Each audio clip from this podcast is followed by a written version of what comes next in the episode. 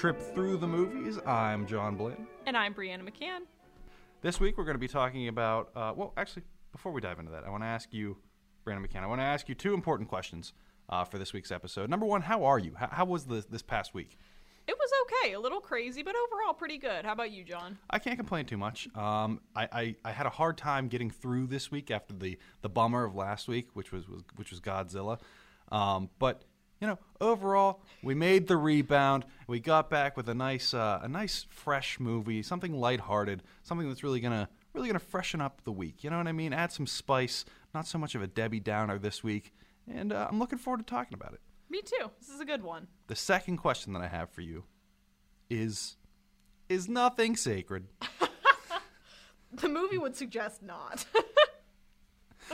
And if that doesn't give it away, uh, the movie we're talking about this week is Nothing Sacred, one of Breanna's personal favorites from what I've read on Twitter. yes. So uh, whenever you know I started to watch this last night, you know we're uh, appeasing the fans, you know tweeting that hashtag now watching. Um, a picture of the fact I'm starting this movie to talk to John about it, and I did describe it as a personal favorite. This was my pick for this week. Um, this movie is it's a it's a screwball comedy. It's a dark comedy. Every time I watch it, I get something new from it. I got to say, when I watched it, I, I thought at the end of the movie, um, I was like, this was so 1930s. Like there were so many lines that were just sort of like, oh, why? you know what I mean? Like Yeah. that sort of like campy 1930s, oh, why I oughta energy. And obviously that line is never said, but you know what I mean? like the whole movie sort of captures that energy, and and it's really fun. Um, obviously it, it's a it's a period of its time. You can tell it's very 1930s of points. Uh, but man, it's fun. It's fun when it's not like you know 1930s. uh, but with that being said, you mentioned it's a personal favorite, so I want to ask, how did you first uh, come upon this movie? Sure. So I first watched this movie probably about two years ago now, and I had just seen that it was going to be on on TCM. And Fredric March is within like my top ten favorite actors. I really love the guy, so I said, well, you know, I'm gonna I'm gonna watch this, and I watched it, and it just took me by the heart. Like the first time that I watched it, I, I still don't really know what it was, but I just loved it, and I've watched it, you know, including last night, two more times since then, and and every time it just strikes me as such a unique film in the sense that you know it has this this concept that is kind of serious. Like you said at the beginning it basically asks is nothing sacred the answer ends up being no but it's so funny despite being so cynical Yeah, it really is, and that was one thing that I thought. I was like, man, this was the first time that I've seen where, you know, I, I remember I took a class a few years back, and it sort of talked about the history of sitcom televisions, which earlier sitcoms have a very similar style, a very similar sense of humor, if you will, that I feel earlier movies have. Uh, with TV just catching up to movies later on, and they talked about Seinfeld, and obviously, I it was you could sort of see this uh, in other sitcoms, but they they really sort of isolated Seinfeld, and this they were like this was the first sitcom where the main characters were all just sort of terrible people, and people loved it.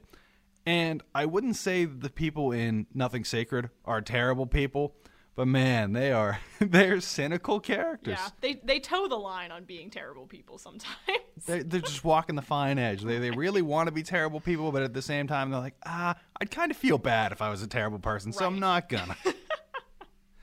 and uh, yeah, overall, it, it works. And that was one thing I was thinking, and I was like, man, it's. I feel like I haven't watched a whole lot of movies from the 30s. I've seen some silent stuff from the 20s, uh, and really, that's the whole reason that you and I have, have started this, and we, you've you've sort of led me to the decades of because I, I think the earliest movies that I was watching before you and I started talking classic movies was like maybe the 60s. So we're sort of filling the gap for me personally.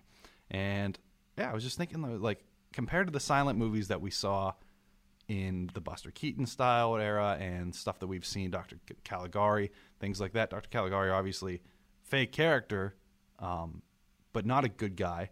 But it works because he's an antagonist. This is really the first time that I've noticed um, you see sort of human and not perfect hero characters in these movies. And I may be wrong. There, are, I'm sure there are movies before that where where you have some protagonists that aren't uh, the definition of perfect. That is a great point. You know that this is one of the you know one of the big screwball comedy movies, And that's something that you see a lot in this, you know, fast-paced screwball comedy is it's not necessarily focused on creating these characters that are you know, super likable or things like that. It's trying to create characters that are kind of crazy and zany enough that you're engaged whenever they're talking like a mile a minute and doing just these crazy things. And again, Nothing Sacred is such a great example of that because you have Carole Lombard giving like a million percent and she's killing it. And Fredric March, who is so good in this cynical like cynical reporter role, that like both of them kind of doing iffy things works out very well. Right, and that was one thing I also wanted to add is like despite their shady characteristics at points, you never find yourself not really rooting for them. You always hope that in the end it's going to be all right. Exactly. And to give you some context as to what this movie's about and sort of what these characters that we've discussed are going to find themselves in, uh, we'll read the Letterboxd summary as we like to do. See the big fight, which okay, okay, never mind. I, I, in retrospect, I do understand why that's why that's the tagline there. Um, when a small town girl is diagnosed with a rare, deadly disease, an ambitious newspaper man turns her into a national heroine.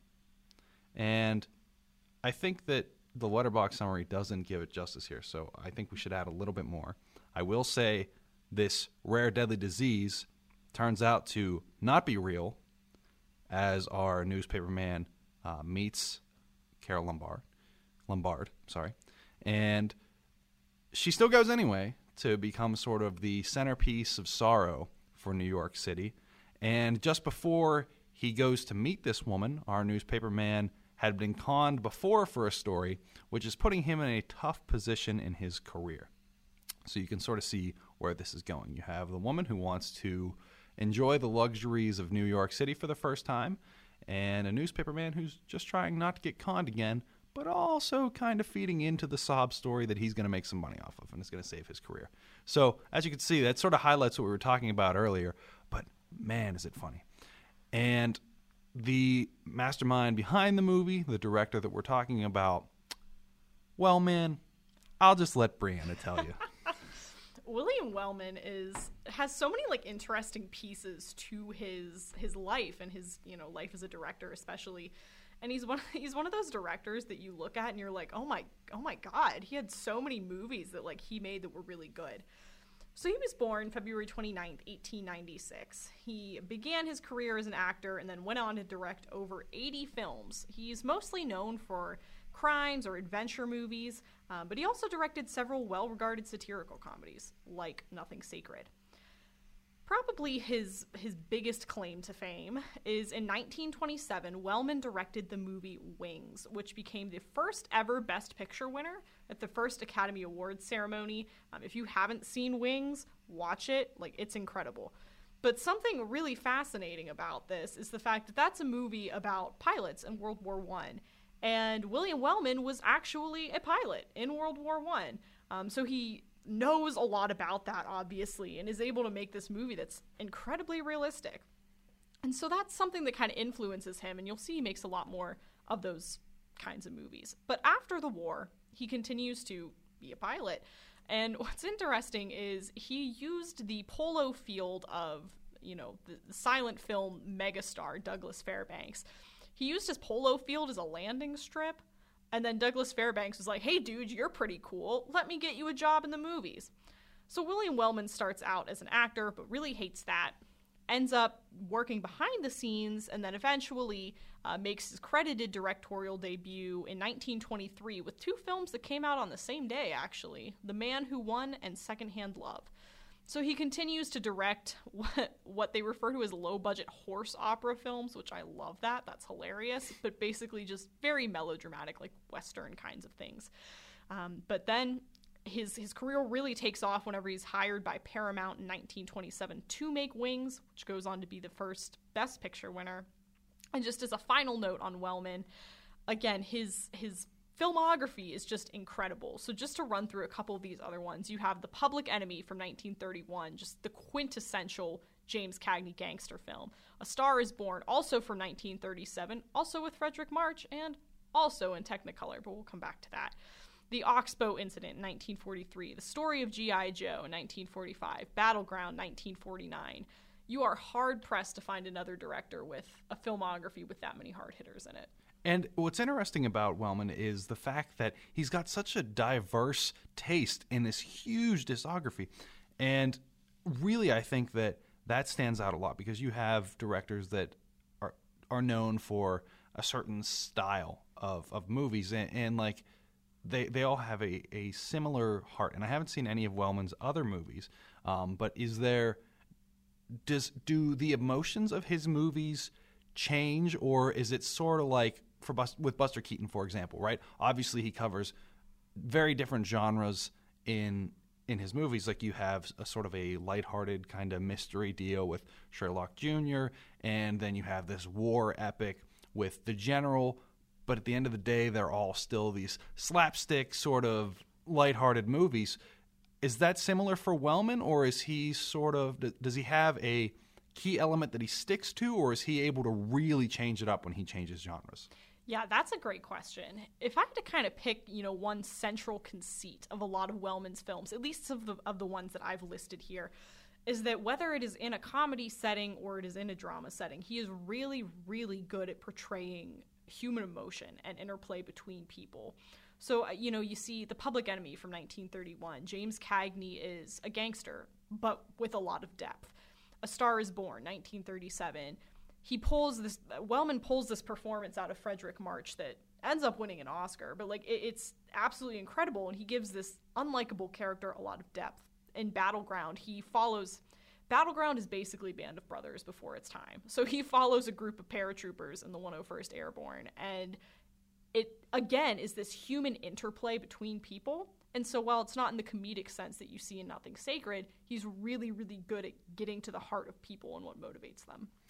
That's interesting. I, and again, like I said, never seen any of his work up until now. So uh, one thing again, I'm going to ask you. We're going to play on sort of like a, a an expert and, and a learner perspective here. Um, he he tells the story of A Star is Born, a story that we have seen time and time again pop up in cinema history, and one that still seems to really resonate with audiences each time that it's released. Now, is this because of his his take on it? I believe I know there were like three or four versions of this. Was this the first one? Yes. Okay. So, William Wellman's version of A Star is Born from 1937 is the first version under that name. There was a movie with a similar theme a couple years earlier called What Price Hollywood, but this movie is it's the first A Star is Born. You know, all the other films will go on to use basically the same names as the characters, the same kind of plot, even if they make little adaptations. Um, so this really starts that trend. Now, with that being said, I, I, I don't want to dive too much into this movie, but I, I recently had an instance in my apartment where I, I came back home from from an outing, and uh, my my roommate and his girlfriend were watching the most recent iteration of A Star Is Born, and his girlfriend is just in tears, utterly destroyed. And this wasn't the first time that I had heard that. Man, that story breaks hearts. Now I have to wonder: Do you think that's because of the original story, or did Wellman sort of set up that? As you mentioned, he's very good with human emotions. Did he set up that style that people have been trying to replicate, or trying to you know, do again since? Or is that just the story itself? Is it Wellman or the story itself? I definitely think it's a combination of the two because if you look at the four different instances of A Star is Born, so the first with Fredric March and Janet Gaynor, that movie is genuinely devastating. And a lot of that comes from the fact that Wellman's behind the camera. It's his story, he's able to pull that out of him. You go to the version from the early 50s with Judy Garland and James Mason, again, that one is devastating and it's a huge production. You have George Cukor directing that, who is, again, incredible at pulling out human emotion. You have a version in the 70s with Barbra Streisand and Kris Kristofferson that you hear less about. I haven't personally seen that one, again, because that doesn't typically fall in the, you know, the, the top ones that people talk about. And then you have uh, the one with Bradley Cooper and Lady Gaga that got a lot of acclaim. It'll be curious to see you know, if that one ends up being listed among the best of them in a couple years or so and looking back on it. But from watching that one, I thought that they also captured the emotion well. So I think it kind of depends who you have in the movie, who you have behind the camera. Um, and we see that with Wellman, that he's really good at that in A Star is Born, and then obviously in Nothing Sacred as well. One more question regarding Wellman. Uh, I have always been a fan of the Band of Brothers miniseries. However, it's one of those series that I haven't really sat down and watched straight through all the way. It's something that's been on the History Channel during various holidays that I've sat down and watched with my dad. And I remember from the time that I was young, you know, obviously old enough to watch Band of Brothers, which is, can be a point very graphic, uh, but being old enough to watch it and sitting down with my dad, I remember thinking this is some of the best war. I don't want to say entertainment because it's a poor word to use along with war, but this is some of the best like World War II media that I've ever seen. Like this is fantastic. And later on in life, I did buy the Band of Brothers books. I or singular book. I read that, and you know I've sort of seen all of Band of Brothers at various years. You know what I mean? It's just Right. piecing it together. Yeah. And I've read the book, so I'm very curious. Um, are there any stylistic decisions, maybe directing choices, anything like that that you've seen maybe pulled directly from Wellman's work in the Band of Brother work? You made that comparison, so I had to ask. Yeah, that is a really, really good question, John. So definitely in just in general in the movie Wings, uh, Wellman kind of sets the standard for war movies to come after that because he has these incredibly filmed dog fights with planes and things like that. And he really kind of starts, you know, setting that standard for, you know, realism in war films. And the movie uh, Battleground from 1949 follows a group of soldiers in the 101st Airborne. So again, it, it plays into that. You know, it's the same crew as Band of Brothers. There, there. I, I don't mean to interrupt, but I just got to say, there's some of the coolest people in history. There- Exactly. There, were less people on Earth that are as badass as that, as, as those paratroopers. Completely agreed. They're incredible people, and you know, you have to say Wellman making a movie about them that soon after the war in 1949 obviously sets the tone for you know other people to be interested in them. Stephen ambrose then writing the band of brothers book us you know getting that magnificent miniseries. Wellman really kind of sets the tone for all of that. With that being said, I don't mean uh, I don't mean that my, my description of them to be tacky, but I feel like when you look at them, their story, what they did, everything about them fits that description perfectly. You know what? Like, I, I don't want to. I don't want that to come off as tacky, but literally when I think that, I'm like, man, that's that's the perfect word to describe those guys. They were amazing. Um, but yeah, if there's anything else you'd like to conclude with Wellman, feel free. If not, I'll just hop into our star roles over here. yeah i think we're good to go All right, so we're going to start with Carole Lombard, who plays the role of our radium poisoning s- victim, um, who is not actually a victim.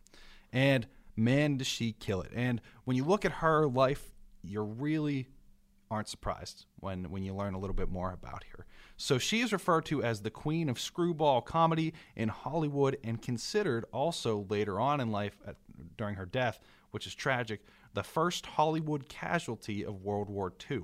So this is a, this is a really interesting story from start to finish with, with Carole Lombard here.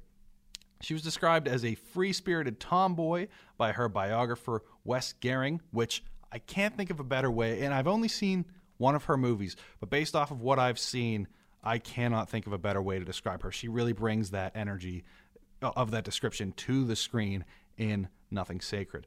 Uh, moving on, her performance as that free spirited tomboy really does her justice, as she's nominated for an Academy Award for Best Actress through her time in Nothing Sacred. She later wins that Academy Award in My Man Godfrey, which I haven't seen yet, but she does get that Academy Award at one point. She was born into a wealthy family in Fort Wayne, Indiana, but was raised by a single mother in Los Angeles. And I have a feeling anyone who gets raised by a single mother in Los Angeles is bound for success. Uh, I, I know that's a weird thing to say, but single mothers are going to raise you tough. I, I feel like there's never an instance of a single mother not raising tough kids and successful kids. You see that a lot. You know, if you look at a, a stereotypical uh, rags to riches story in the United States. And granted, she was born into a wealthy family, so it doesn't match this perfectly. But anytime you see that, there's typically a single mother involved. And uh, just one thing I, I wanted to toss in there.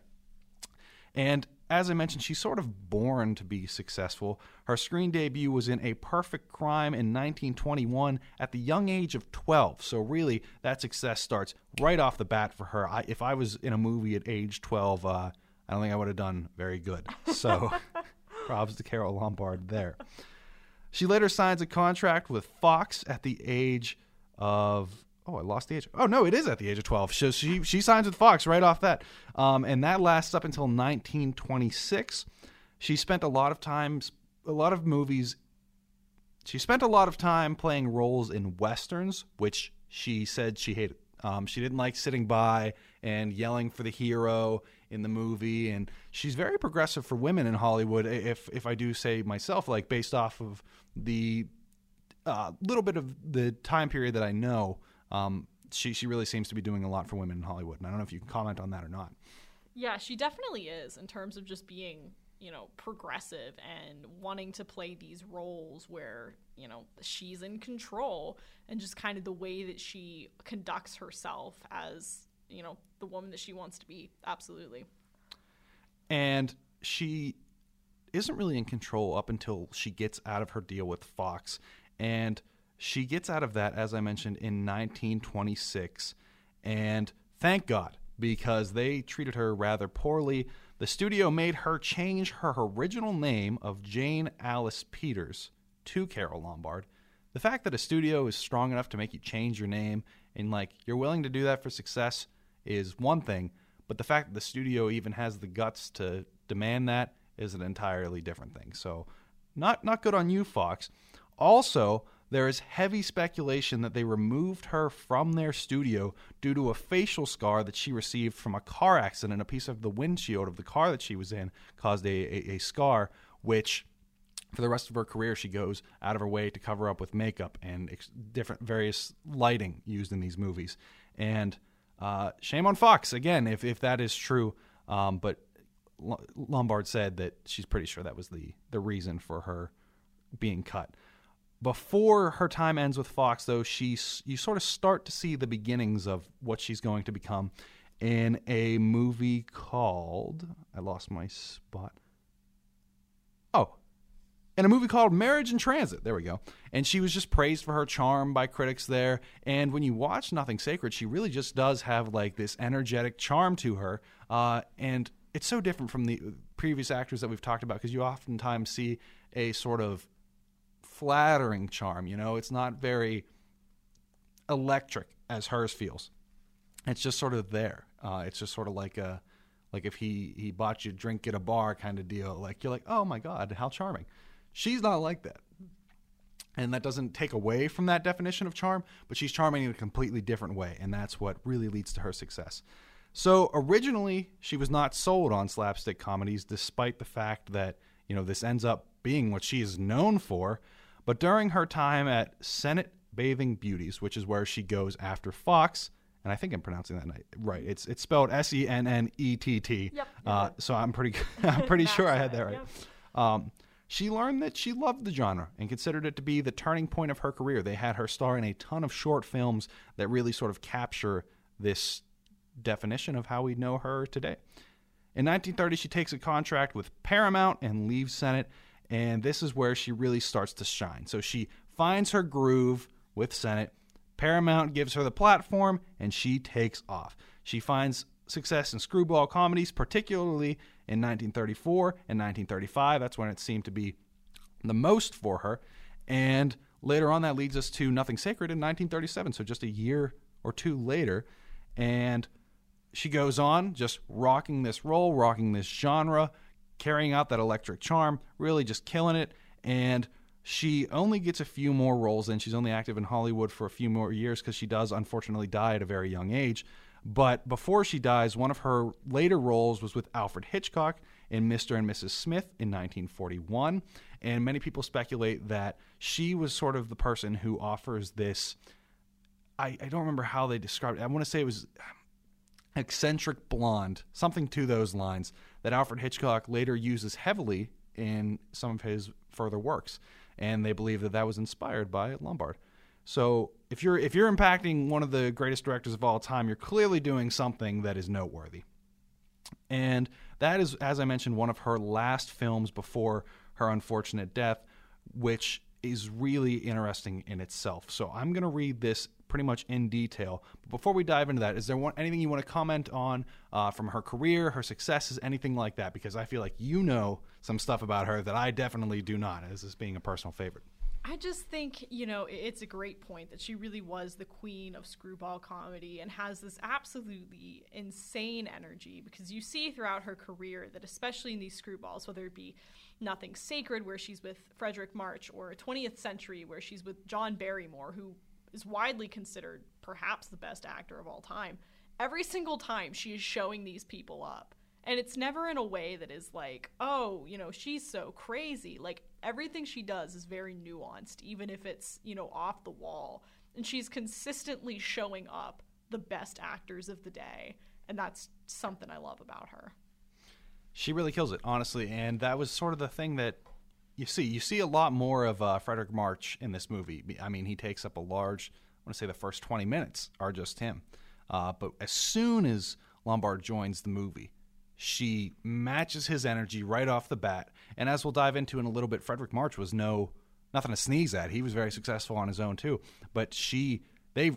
I think the fight there, there is a literal fight that happens in the movie, but the fight and not that it was ill it had any ill intent but the fight is really man just who's gonna who's gonna hog the screen who's gonna be the one to to outshine the other and I, I really can't answer that question because I haven't seen enough of the others' work, so I want to know who is at their strongest. But man, it's it's interesting to watch. They, they just they play off of each other very very well. Um, so again, as I mentioned, unfortunately, we'll, we'll we'll go into this this story of her death, which is really fascinating, and there's a lot of history behind it.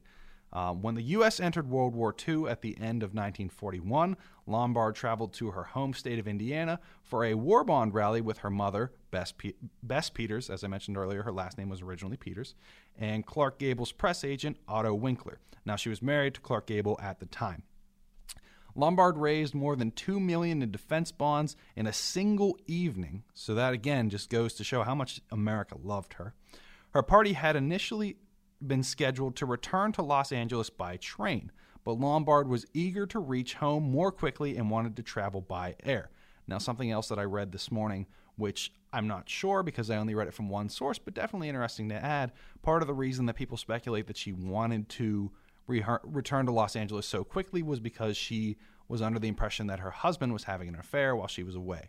So, hopefully, that's not true, but definitely something worth tossing out there. Her mother and Winkler were afraid of flying and insisted that the group follow their original travel plans. Lombard suggested that they flip a coin. They agreed, and Lombard won the toss. So then they decided to fly by air. And this was an unfortunate victory because in the early morning hours of January 16, 1942, Lombard, her mother, and Winkler boarded a transcontinental and Western Air Douglas DST aircraft to return to California. After refueling in Las Vegas, TWA Flight 3 took off at 7:07 p.m. and crashed into Double Up Peak near the 8,300 foot level of Pot- Potosi Mountain. I think I have that correct. They, they wrecked into a mountain. I, I don't know the exact name of it, but it's a mountain uh, around the California area. Uh, 32 statute miles southwest of the Las Vegas airport, so very, very close to, uh, to Las Vegas all 22 aboard, including including Lombard, her mother, and 15 U.S. Army soldiers were killed instantly. Lombard was only 33 years old.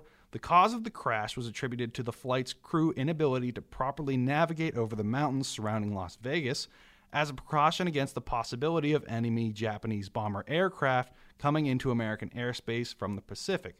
Safety beacons normally used to direct night flights had been turned off, leaving the pilot and crew of the TWA flight without visual warning of the mountains in their flight path. So, really not directly World War II's fault, but also these are precautions that wouldn't have had to been taken had it not been for World War II. So, as I mentioned earlier, she is regarded as the first Hollywood casualty of World War II. Um, but the history there is insane the coincident, the fact that, that this is all the result of a coin toss is really, really insane. Um, but yeah, so she only dies at the age of 33, really as she's just reeling in success. And it's it's only we can only speculate what would have come because man was she doing well. And the most tragic part about this, as I mentioned, she did win an Academy Award, but this was only a month away from the Oscars. So, well, not the most tragic part, but it definitely adds to the tragedy uh, as you have someone who's outstandingly successful not get to live to see further further success that could have happened at that Oscars award. So, really crazy stuff there. Really crazy. I don't know if you had anything you'd like to add. Maybe I missed some details in there. I don't know if you know. No, I mean, I think you covered it. Again, it's just, you know, it's so sad that somebody like her who's shown so brightly, you know, dies so tragically and so young. But the legacy she leaves behind in her film is incredible. Absolutely. She's really, uh, really able to just bring a lot of joy to people's lives, and ultimately, at the end of the day, that's the most important part about being someone who's producing art and media like this. So we're going to move on now to our next actor, who's hopefully going to lighten the things back up again, and I think he will because he does have a lot of su- success and is really ha- really has a powerhouse collection of movies.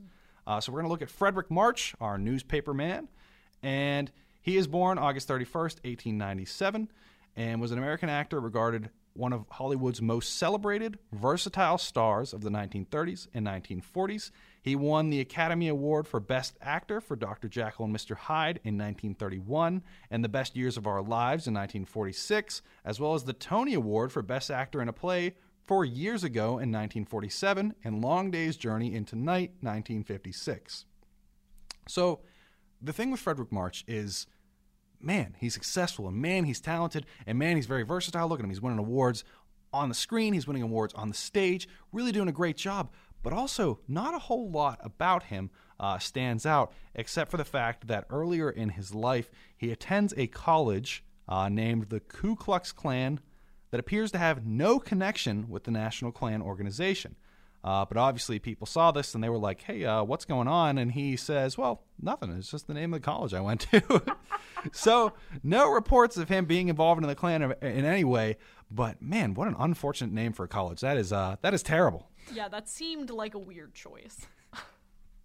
yeah, I, I don't think I'd want, you know, you know how like you go into like a, a doctor's room or whatever and they have their degree hanging up on the wall. I think if they had a degree for like, uh, I don't know, dentistry from the school of KKK, I'd be like, yeah, you know what? Don't put your tools anywhere near my mouth. Um, I'm out of here. Yeah. See ya. I'd be a little concerned. And then they'd be like, no, no, no. It's just like, that was just the college I went to. I'd be like, mm, I don't know. Right. Like, why? Why did you choose that school? Uh, however, he he does uh, he does some other things besides acting earlier on in his life. After he gets out of college, he serves in the United States Army during World War One as an artillery lieutenant, and he began a career as a banker. But that obviously, as we see, does not last very long, as he soon takes to Broadway in 1926, and by the end of the decade, he signed a, co- a film contract with Paramount Pictures, a big name that we've seen uh, several times throughout this podcast already. So I just want to sort of go through. There's really there's really not a lot. After that point, it's just success for him. He just does very well. There's really no explanation to it. There's really no build. He just does pretty well. And I want to touch upon a couple of the movies. Um, one of which we talked about earlier, Star is Born. Huge, huge, still impacted today, still done today. Story that many many people know and love. He was the lead role in that. He also plays a role in Les, Les Miserables or Les Mis, if you would. Um, so again, huge. Anytime you're in Les Mis and you're a professional, you're doing pretty well for yourself because man, that is a tough show, and man, is it wildly loved. Along with this, uh, Dr. Jekyll and Mr. Hyde alone, that one, if he's known for anything else, it's got to be that movie. Because if you've ever watched the movie, and I've never seen it, have you seen it? I have. Okay. Yes. I remember, and I was talking to you with, about the sh- or before the show about this.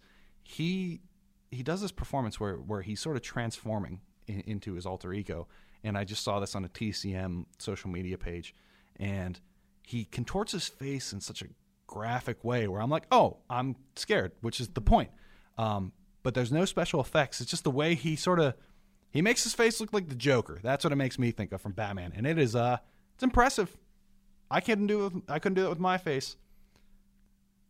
And for the record, he does this in the John Barrymore version of Dr. Jekyll and Mr. Hyde, not the original version. Mm-hmm. Okay. He's involved in Death of a Salesman, which is wildly known today, and really just lots of awards, lots of uh, lots of success. He later dies of prostate cancer at age 77 in Los Angeles, and he was buried at his estate in New Milford, Connecticut. And I can't find the year that he died, but I think it was pretty recent. He died in the year 1975. So that was not pretty recent. I but mean, depending on, on how you're looking at it, it's decently recent. but overall, the point of the story is really just a I, I, I don't mean this in a negative way, a golden boy story. You know, if you look at American success, again, goes to college, goes to the military, comes back, immediate well, not immediate success. He doesn't really it's not a rags to riches story, but you can tell it's just an average American success story. But that doesn't take away from his talents. He's absolutely brilliantly talented, and he does a great job in uh, Nothing Sacred, but also plenty of other accolades to to tie his name to.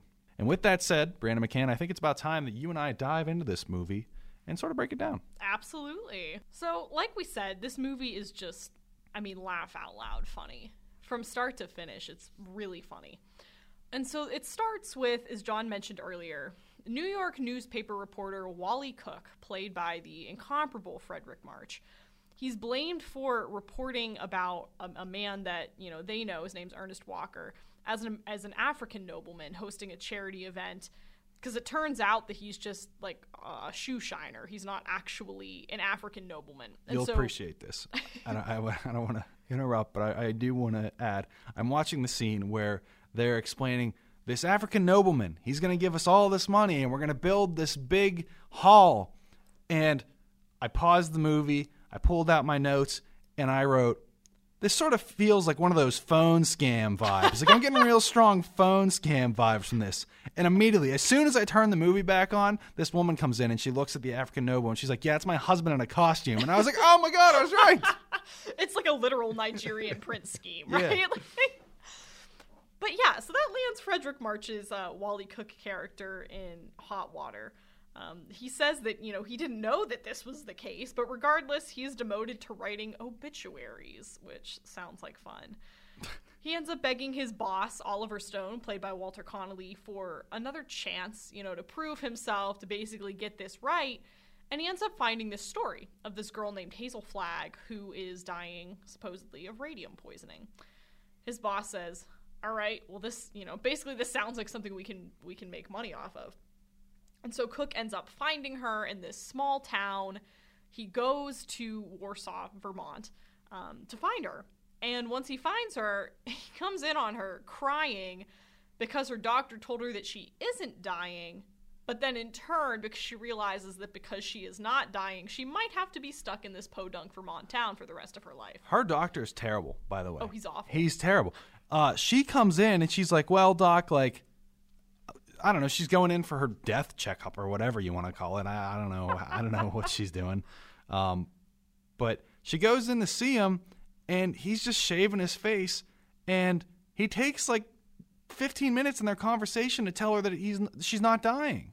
And I'm like, don't you think you should have led with that? Right. Open with that, please. yeah, exactly. Uh, I also want to ask you a question because we talked about our newspaper editor, uh, Oliver. I don't know how I feel about him. I'm curious what your thoughts are. I think he's good at what he does, but in that he is a terrible person. Cuz like never at any point during this movie do you get the feeling that he like really cares about, you know, Hazel Flagg or what happens to her because until the end, he believes she's dying, and the whole time he's like even even as Fredric March's character begins to kind of you know develop feelings for her and is like, well, maybe we shouldn't be like this. He's still like, no, get you know get that story.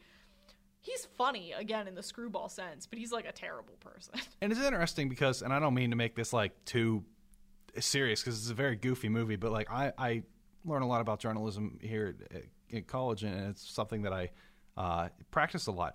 But I recently had a conversation yesterday in one of my classes where a professional from the, from the field came in and she was talking to us about how okay journalism is not the same anymore and it's becoming very sensationalized and there's no longer this authentic journalistic vibe uh, anymore. Nobody's just trying to get the facts anymore. Well obviously facts everyone's trying to get the facts. I'm not trying to discredit the media by any means. Um, but she's like now the facts are who can get it out the quickest. Because the ones who get it out the quickest are the ones who make the money right? And it's more about money anymore. Still, facts are heavily prominent. The media isn't lying to you.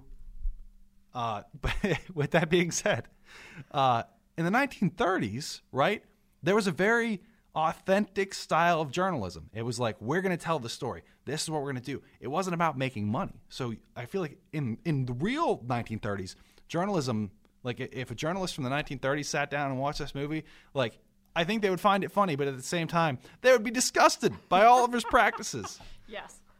And I'm not sure whether I like him or hate him. I, I can't. I, I don't know because later on, like sometimes he seems like a cool friend. Other times I'm like, oh, he's just the worst. He's just so mean. Yeah. uh, yeah, not sure how I felt about that character, but yeah, I, I felt it was worthy of discussion. Right. so next we see after, you know, Wally kind of walks in on her and is talking to her. Obviously, at this point, he doesn't know that she's not dying. And she doesn't, you know, tell him that. So Wally invites Hazel and her doctor to New York as guests of his newspaper. Is basically like, hey, you know what? Everybody's really sad that you're dying, and we're gonna make a really big deal out of it. She says that sounds cool, and so they go. They should have stayed there, except for Oliver, or except for Wally.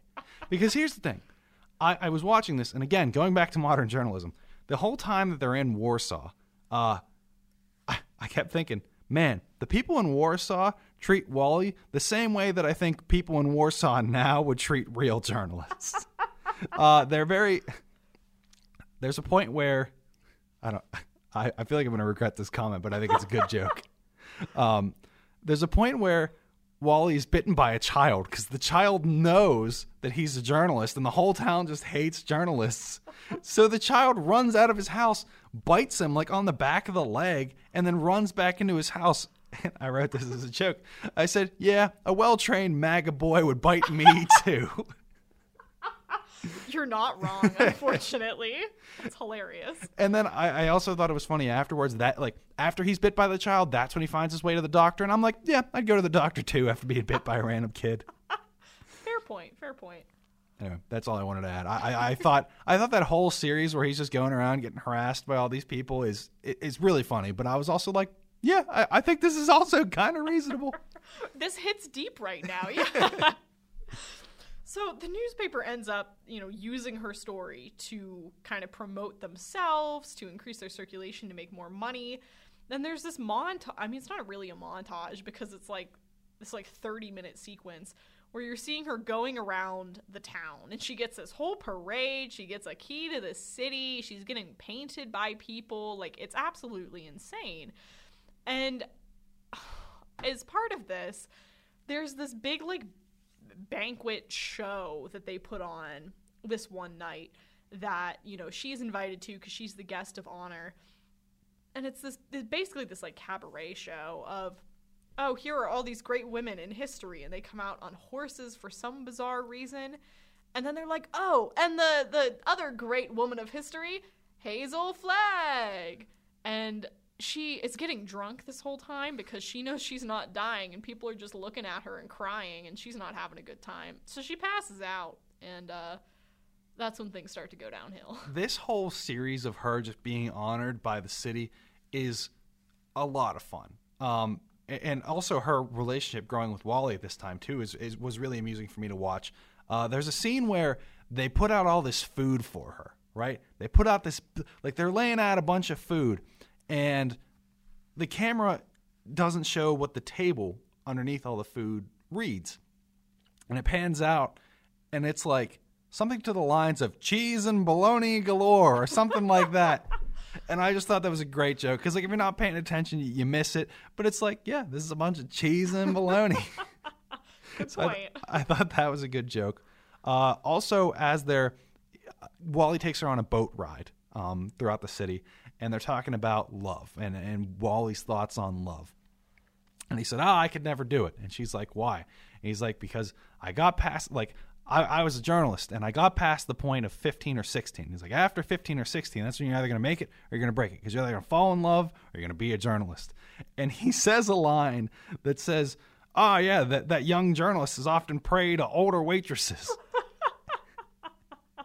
and uh, has that been the case for you john no, that's what I was going to say. I think Wally's tossing some more cheese and bologna out there. That's funny. so as as we keep going, you know, like John mentioned, um, you know, Wally and Hazel are beginning to fall in love, and there is this incredibly funny and well shot sequence. It's my favorite in the whole movie, where Hazel decides, you know what, I need to fake my death and get out of here. Well, I, I don't, again, I don't mean to interrupt you because I caught you mid sentence. Uh, th- they say they're bringing in this doctor, this radium doctor, um, because they're like, oh, well, you have. And originally, she tells them, don't call in any more doctors. My disease is terminal. You know this. Like, I'd rather just live and like not have to worry about doctors, which is baloney. um, but Wally breaks that promise and he's like, Look, we found this guy. He's the best radium poisoning doctor in the world. We're gonna call him in and he's gonna he's gonna take care of you. So her immediate reaction is, Okay, I have to fake my death. That way I'm not outed as as, as a big old faker. But I think the real reason is because the doctor that they're calling in has the name Emil Egglehopper. Emil Egelhopper. I wouldn't trust That's him. such a bad name. That's an awful name. That's like, like I don't know. It just makes me think of eggs, Yeah. and like I don't know.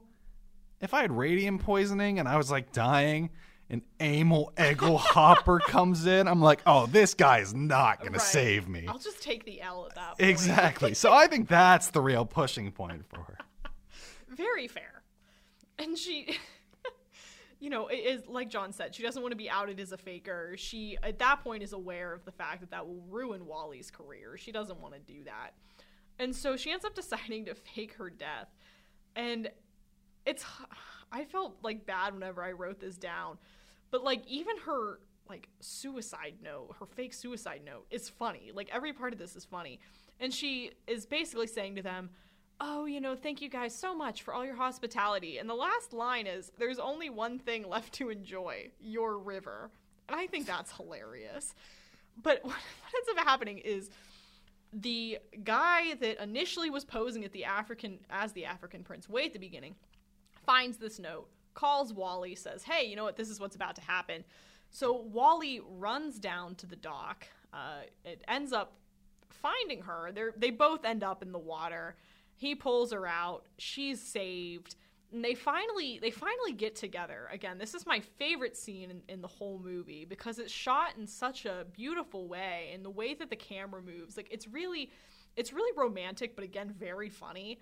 They end up behind this crate, and all you can see are like their feet and you hear them talking, and then all of a sudden it gets really quiet, and you're like, "Oh, I know what's going on back there." and they they pan the camera, and then there's this opening in the crates, and you see them just like sitting there, and they're talking, and then he's like, "Hey, you know what? I know you're dying, but let's get married." And so then they're just like thrilled, and again, it's this really, really like beautifully shot moment. And then this, I don't know why they're Swedish, but the Swedish fireman comes up and is like, "Hey, did you find her? And he says, yeah. And they come out and they ride away on this fire truck. Um, and, you know, leads to some more problems after that. But for the moment, everything seems nice.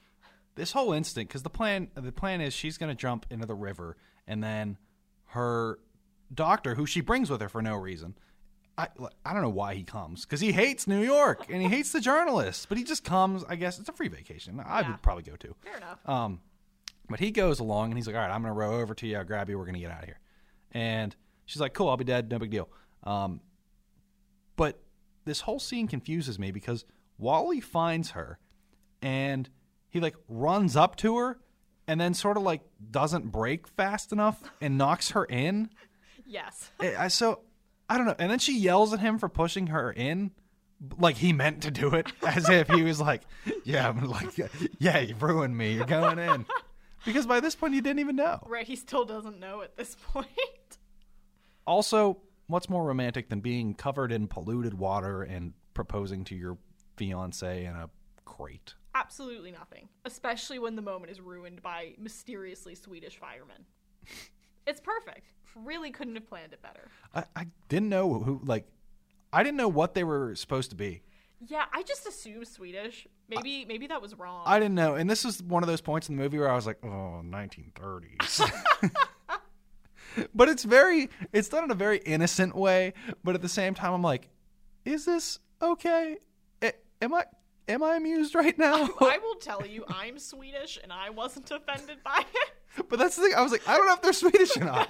I just, it sounded like they were. Like, it reminded me of the Swedish chef from the Muppets, and so I just kind of extrapolated based on that. But that's it. I, I don't know. I'll have to do some research. They're fun to watch. They're fun to watch. That's all there is to it. So after that, uh, you know, Hazel accepts the proposal, and you know, Wally is really like, you know what, I'm gonna, I'm gonna save her. We're gonna find some doctors, and he brings in three independent doctors, not not Emil Egelhofer this time, and they find they're not really dying, and then everybody ends up finding this out, which is bad for everybody. But what happens again is there's no moment of celebration of, oh my gosh, she's not dying. It's immediately Wally's career is going to be ruined. The the newspaper is going to look like idiots. All this and that and the other, and so they decide that they need to make her seem like she's sick.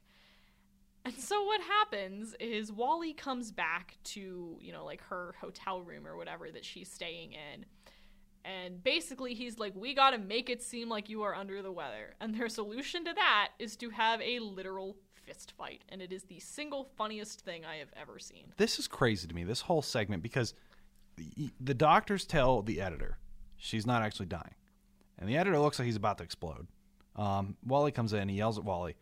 Then they get a phone call that she's dying from pneumonia. And because she fell in the river. I think this is the funniest part of the whole movie. Because for a second, I know she's not dying from the start. And then as soon as like in the in the radium poisoning sense. And at this point I'm like, is this movie gonna take like a serious turn? Like is is this gonna be like a yeah, yeah, there are consequences to your actions kind of deal? And I was like, man, that'd be crazy. So then I'm genuinely thinking, I'm like, man, what if she's dying for real this time?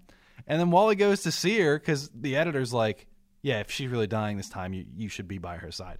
And I was like, okay, that's like him being cool for once. Um, he goes in and immediately he's like, stop faking it. I know you're faking it again. And it's so funny because she's like, yeah, I'm faking it again. And I was like, just for a minute, I was worried. Like, I now I get why the people in New York are going to be so angry. Right. During this fight, though, it's it's funny to watch, uh, but I think the funniest part is that we later find out that the editor is in the room watching the whole time. And, he, and then he comes out and he's like, oh, yeah, faked it again. and but man, like that fight is brutal. It is. Like they, he, I mean, I think this is the the only context acceptable where a man can just like throw a haymaker right right in a woman's face. Like Yeah. Right. it's the only context that's acceptable. that's that's the great thing about this movie is a lot of times you know I, i'm i'm a big person of, of watching movies in the context in which they were made Right. but sometimes you know it is hard if you're watching older movies there are some things that don't hold up well in terms of, of physical violence against women and things like that but again like you said this is perhaps the only context where it works Yeah, because it it's- patently done for comedic effect I was like, oh my god, but I was kind of amused. Like I wasn't like I wasn't upset about it because like obviously it's a movie, Right. Mm-hmm. but um, but yeah, like there are some things in the movie that aren't kind of like cool, but Yeah. uh, also I, I want to acknowledge just while we're sort of on, it's a product of its time. I think that the romantic dialogue in this movie is so funny. It's so over the top. Like uh, it's just like he comes in and he's like I, I don't know. He's just like, "Oh, I'm to I, I'm to hit you cuz I love you." and like and like you're never once like, "No, yeah, he I don't think anyone ever said that ever." Well, yeah, someone probably said that ever. But you know what I mean? Like in in the cheesier lines, you know what I mean? right. Where it's a little more apparent like uh I, I can't remember the specifics because they really are so absurd. Right. Um, but it's it's just fun. It's fun. You're like, no one says that, but you know what? Watching this, I, it feels like they said it all the time. Well, exactly. Like it feels so natural coming out of Fredric March's mouth to say something that weird. And you're like watching it and you're like, wow, you know what? That's a nice thing for a man to say to you. But like it's not in real life. Just remember that just remember that, ladies. Unless he's Fredric March, in which case he'd be a rotting skeleton. Don't accept that from anybody. Oh my god, how romantic! I love it when your non-existent eyes gaze into mine romantically. Fair enough. Yeah, that, that's a good pickup line. Fredric March, you dead stud. anyway, we should oh, yeah, that's right. I'm doing the summary. I'm still thinking about I want to take over if you want. You know what? Yeah, you know what? You want to wrap out the movie? Yeah, so- I'm distracted by skeletal Fredric March. As I mentioned, the editor comes out and he's like, "Ah, I knew you guys were faking it." And uh, the the newspaper man, oh, geez, Wally, Ollie and Wally. I'm you, you, you can see how I tripped up there. Uh, Wally's like, "Yeah, we're faking it," and he's like, "Well, you like at least make it look good. Like if we're doing this, we're doing it." And uh, man, I can't remember her name. What's her name now? Hazel. Hazel, there we go.